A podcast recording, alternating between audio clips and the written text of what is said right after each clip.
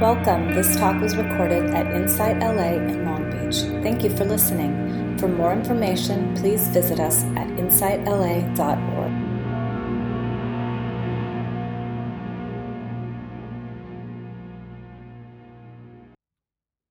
So, welcome everybody.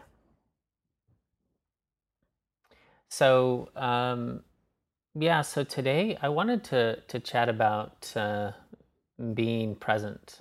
Um, I guess staying present is the is the uh, topic for today. Staying present, and kind of what I was I was getting at there was was the importance of staying staying present in in this time. You know, before before COVID. Uh, you know, I kind of thought like our mental atmosphere was really, really busy because it always seems to be, to be really busy. And to basically, you know, to to look at all of that, all the data that is coming into our mind streams um, with with just regular daily life, with social media and all these things, and what was going on politically, and all this stuff continues. And then we have we have COVID uh, coming on board in our psyche and having to deal with what's happening there. And now we have um, social injustice uh, issues, which again, those are ongoing as well, but they're more to the forefront.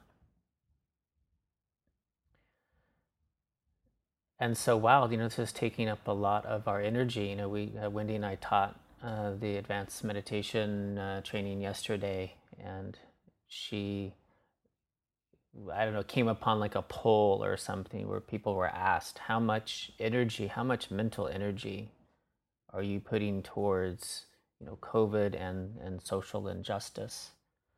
Um, and we could see that most likely and, and kind of in, in a positive way, like a lot of our mental energy should be should be going there, right?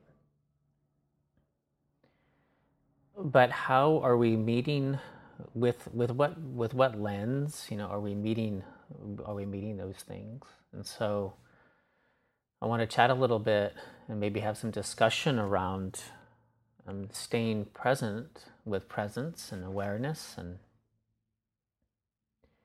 and giving ourselves permission to move into um, the space of our own awareness and our own mind and and to rest and marinate and recharge and rejuvenate uh, in in our inner realms, if you will. It might be difficult in this time to give ourselves permission to to move into those places, especially and really surrender to to peace, to equanimity um, at a time like this. It might be difficult. But can we fuse um, that act of of moving into our beingness with um, activism. Um, can we can we fuse the act of that uh, with uh, you know compassion for all beings as we move to the world through the world, um, being aware of the COVID situation? Can we fuse um, our intention for moving inward with um, self care, you know, knowing that this is the, the, most beneficial thing that I could do for my own stress levels, you know, right now. And I think this is an extremely this is extremely important to keep this top of mind as as the mind wants to do all these external things and external acts and whatnot. Um, we want to be able to to bring to these external situations a certain a certain energy. Um, uh, meet it with a certain level of um, of wakefulness. And I like a term uh, in in the Tibetan practice of awakening bodhicitta. It's called seven point cause and effect method. And I like to use these terms, uh, great love and great compassion. So you know, we're taught to contemplate that it might be the case that all beings have been your mother in the past, you know, it's this uh, it's this teaching. I really love that teaching actually. And these and they invite us to, to contemplate that maybe all beings have shown us love in the past. And maybe all beings have shown us uh, compassion in, in the past. But the teachings go further and they talk about maybe all beings have shown us great love, like the love Uh, of a mother for their child. Maybe they have shown us great compassion. You know, this great love and great compassion. and really, that's what we want to bring. That's what we want to bring to our life and in, in, these situations is great love, great compassion. Like whatever that is, it's like this this otherworldly something. You know, we don't want to meet um, these situations with ordinary mind. We don't want ordinary mind meeting ordinary mind right? We want extraordinary mind and extraordinary intention of bodhicitta, extraordinary love, extraordinary compassion. You know, and this is beyond this is beyond thought and beyond concept. You know, I like how Anthony, what's up, Anthony? Anthony's here. Um, I love how he simplifies you know, when he's talking about the teaching and, and Zen teaching and just you know this teaching is really about, he simplifies it in just the cutting off of thoughts. You know, and this cutting off of thoughts is, it's not an aversion way. It's not talking about aversion, like cutting off thoughts. It's just through our awareness, the thoughts cease all on their own. and this entire practice is that now that once the thoughts have ceased, and again, it's just our attention to them, they might still be present and in some form, right? But even even with us not following them, we get to abide in that something else. So this whole practice is abiding in that something else. Like, what am I when I'm not when I'm not following these thoughts, not abiding in these thoughts, not um, having it, you know, getting hooked and uh, and having my my self identity caught up in uh, into them. Then we could abide in this something else. And we have to give ourselves permission to abide in something else, especially during these times. We have to give ourselves permission. And it might take quite a bit of, uh, of reasoning to, to get there. Even in meditation, the mind's going to be telling us, oh, we got to we have to outthink this. You know, we have to strategize. Whether strategizing self-care, strategizing how we're going to fix the world, and, and all these things.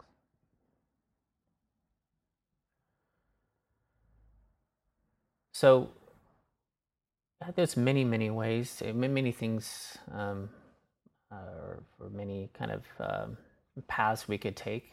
You know, from from here, like how do we do that?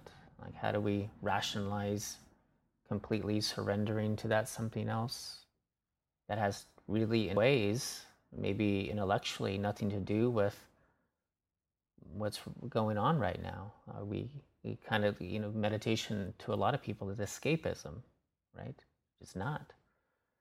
But how do how do we come into to terms with that?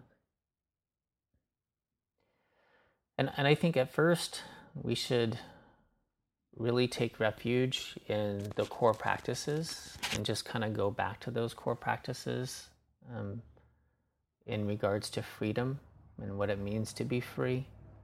Because this is this is what we want to bring to that world that that liberation that that freedom. That freedom that we that we can understand experientially in in meditation. That's what we want to bring to the world so you know, upon thinking about this, I, I kind of want to go over a couple things. For one, just talking about kind of Buddha's. I just read this the other day, and I just thought it would be fitting to kind of just kind of read this and you know what what the Buddha's quote unquote you know gift was to um, uh, these these uh, these practices. Uh, was that of insight, was that of wisdom, and this is really what we need. So the vipassana aspect, the insight insight aspect. So well, of course we have the concentration um, aspect, and then we also have the truth of how things are. And this was, in, in Buddha's time, this really wasn't um, really looked at. It was more just the samadhi practice. And so I want to read something from, from Alan Wallace. And this is a book. So Alan Wallace is mostly a Tibetan, known as a Tibetan teacher. And this is uh, from his book, which I forgot to write down the title. I'm sorry, but it's actually on the on the Satipatthana Sutta on the four foundations of mindfulness. So I'm just going to read this, and and again, it's a way for us to kind of kind of come back to the very core teaching. Historically, the Buddha himself started with development of samadhi. This is like focus or concentration. But then he moved on. Bear in mind that his world was well populated with contemplatives. Many were wandering ascetics who were often counterculture figures living on one meal a day and devoting themselves to the pursuit of truth. With so much competition, how did the Buddha distinguish himself over the others of his era? Of course, there are many reasons, but from a certain perspective, he stands out because he refused to take samadhi itself as the goal. The Buddha's greatest innovation was to assert that samadhi, a highly refined attention with single pointed concentration, enabling very subtle states of consciousness that transcend the physical senses and leading to the state of equanimity and bliss, only temporarily suspends the mental afflictions. Instead, he sought lasting freedom. Standing upon the shoulders of other spiritual giants of his era, the young Siddhartha developed and refined his samadhi. But then he purposefully applied this stable, clear, and highly focused instrument to an experiential investigation. By closely inspecting his own mind, his body, and the relationship between mind and body and environment, he found the genre of insight meditation called Vipassana. As the Buddha formulated it, insight practice begins with a solid foundation in ethics and wholesome, non harming way of life. Upon this basis, the attention is refined into a reliable tool for investigation. This tool is employed to probe the ultimate nature of reality with the mind at the very center of experiential reality. The Buddha's great innovation was a unification of shamatha and vipassana. Prior to this discovery, inquiry into the nature of reality had not been linked with samadhi. The Buddha asserted that the fusion of shamatha and vipassana was the key to liberation the irreversible healing and purification of the mind. If the afflictive mental tendencies were vanquished by severing the root of suffering, lasting freedom will be attained.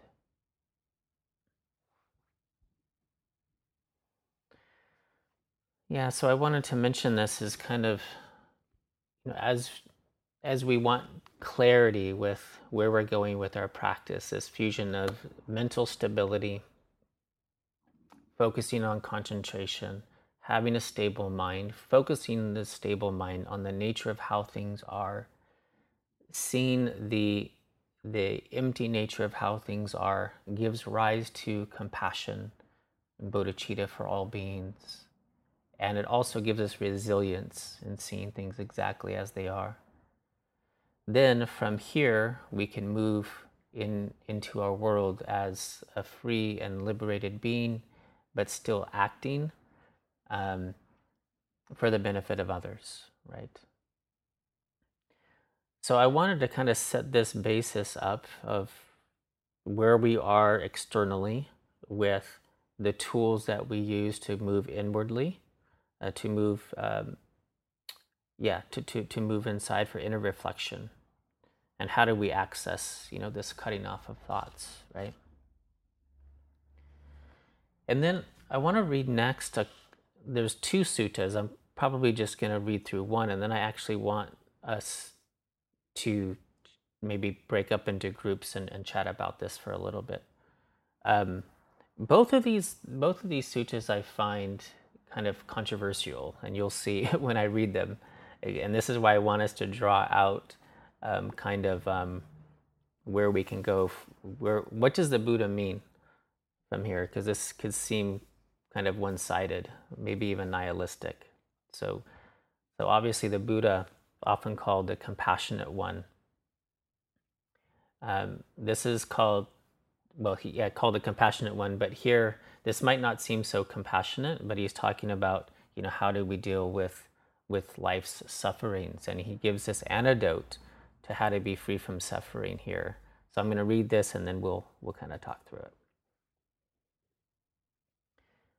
I don't know if I'm pronouncing all, all these right because this this sutta in particular I've only read. I haven't I haven't heard it spoken out loud. I think it's called the Vasaka Sutta. I have heard that on one occasion the Blessed One was staying near Savatthi at the Eastern monastery, the palace of Megara's mother, and on that occasion a dear and beloved grandson of Visakha, Megara's mother, had died. So Visakha, Megara's mother, her clothes wet, her hair wet, went to the Blessed One in the middle of the day, and on arrival, having bow, bowed down to him, sat to one side. As she was sitting there, the Blessed One said to her, Why have you come here, Visakha? Your clothes wet, your hair wet in the middle of the day. When this was said, she said to the Blessed One, My dear and beloved grandson has died. This is why I have come here, my clothes wet, my hair wet in the middle of the day. Visakha, would you like to have as many children and grandchildren as there are people in Savatthi? Yes, Lord, I would like to have as many children and grandchildren as there are people in Savatthi. But how many people in Savatthi die in the course of a day? Well, sometimes 10 people die in Savatthi in the course of a day, sometimes 9, sometimes 8, 7, 6, 5, 4, 3, 2, sometimes one person dies in Savatthi in the course of a day. Savatthi is never free from people dying. So, what do you think, Visakha? Would you ever be free from wet clothes and wet hair? No, Lord, and enough of my having so many children and grandchildren. Visakha, those who have a hundred dear ones have a hundred sufferings. Those who have ninety dear ones have ninety sufferings. Those who have 80, 70, 60, 50, 40, 30, 20, 10, 9, 8, 7, 6, 5, 4, 3, 2. Those who have only one dear one have one suffering. Those who have no dear ones have no sufferings. They are free from sorrow, free from lament, uh, lamentation, I tell you. Then, on realizing the significance of that, the Blessed One on that occasion exclaimed, The sorrows, the many kinds of suffering in the world exist dependent on something dear. They don't exist when nothing's dear, and thus blissful and sorrowless are those whom nothing in the world is anywhere dear. So one who aspires to the stainless and sorrowless shouldn't make anything dear in the world anywhere. Does that sound like the compassion Buddha himself or what? um, interesting, interesting. Hold nothing dear. You know, we like to call each other like the Sangha members dear ones, right? Um, we're kind of taught to hold everyone dear. So I want I want to unpack this a little bit and and and see what did the Buddha mean? What was he talking about here um, in this sutta? Not holding anything dear, anyone dear, leads to the end of suffering. So maybe we could balance this out a little bit.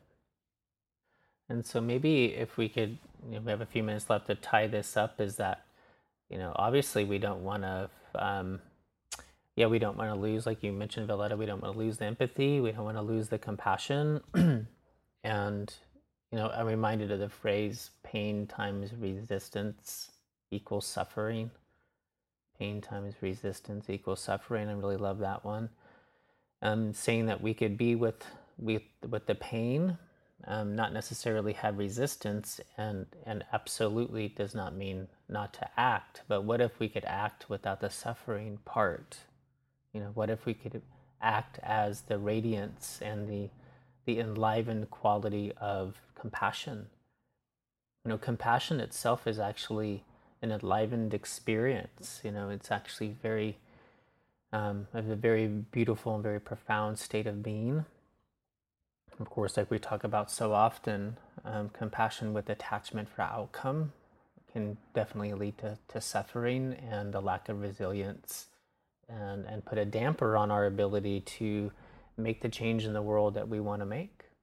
So, um, holding the wisdom of how things are and and having compassion. We've discussed this, I think, every single time since like COVID happened, you know, and um, just blending blending these two and really blending the inner and the outer. I think more than more than anything, having our meditations take us to a place of of, of peace, of, of kindness, of compassion, of really experientially tasting this everything's okay.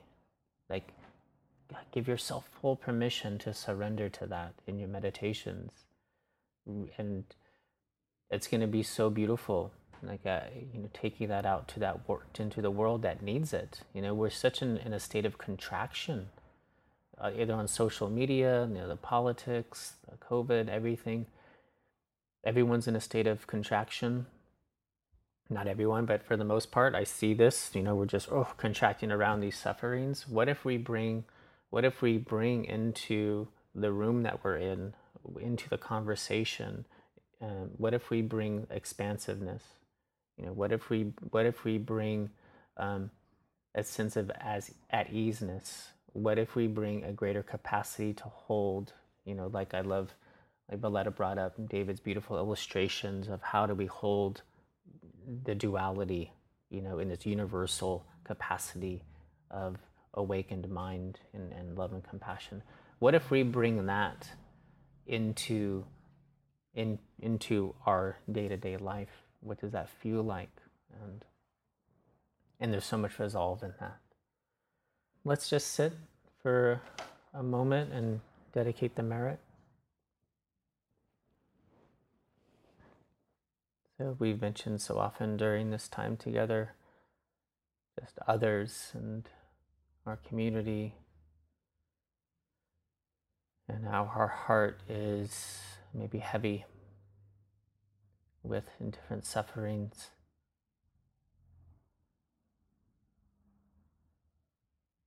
And coming here today and connecting,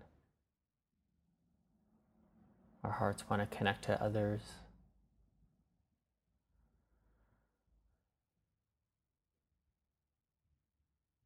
So, with that tenderness in mind, thinking of all the beings that don't have access to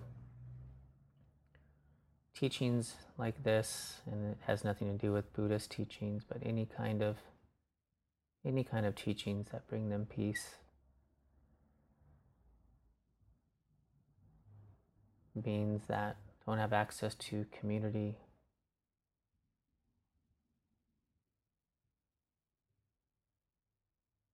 And then really bringing them here with us.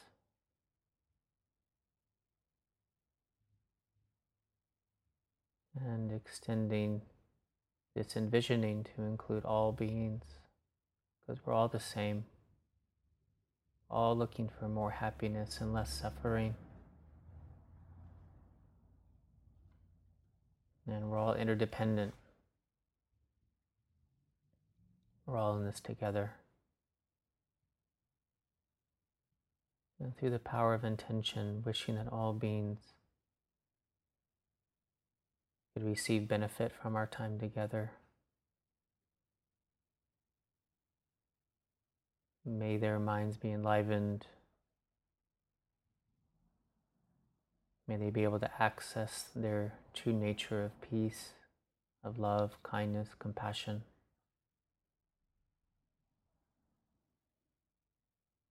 May all beings everywhere without exception, may they all be happy and free from suffering.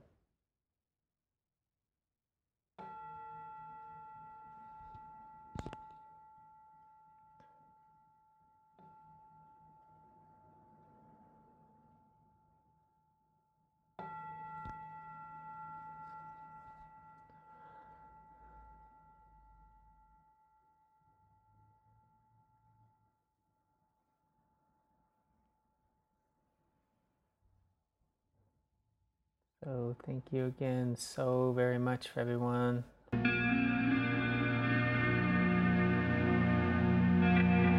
You have just listened to a recording from Insight LA in Long Beach. For more information, please visit us at insightla.org.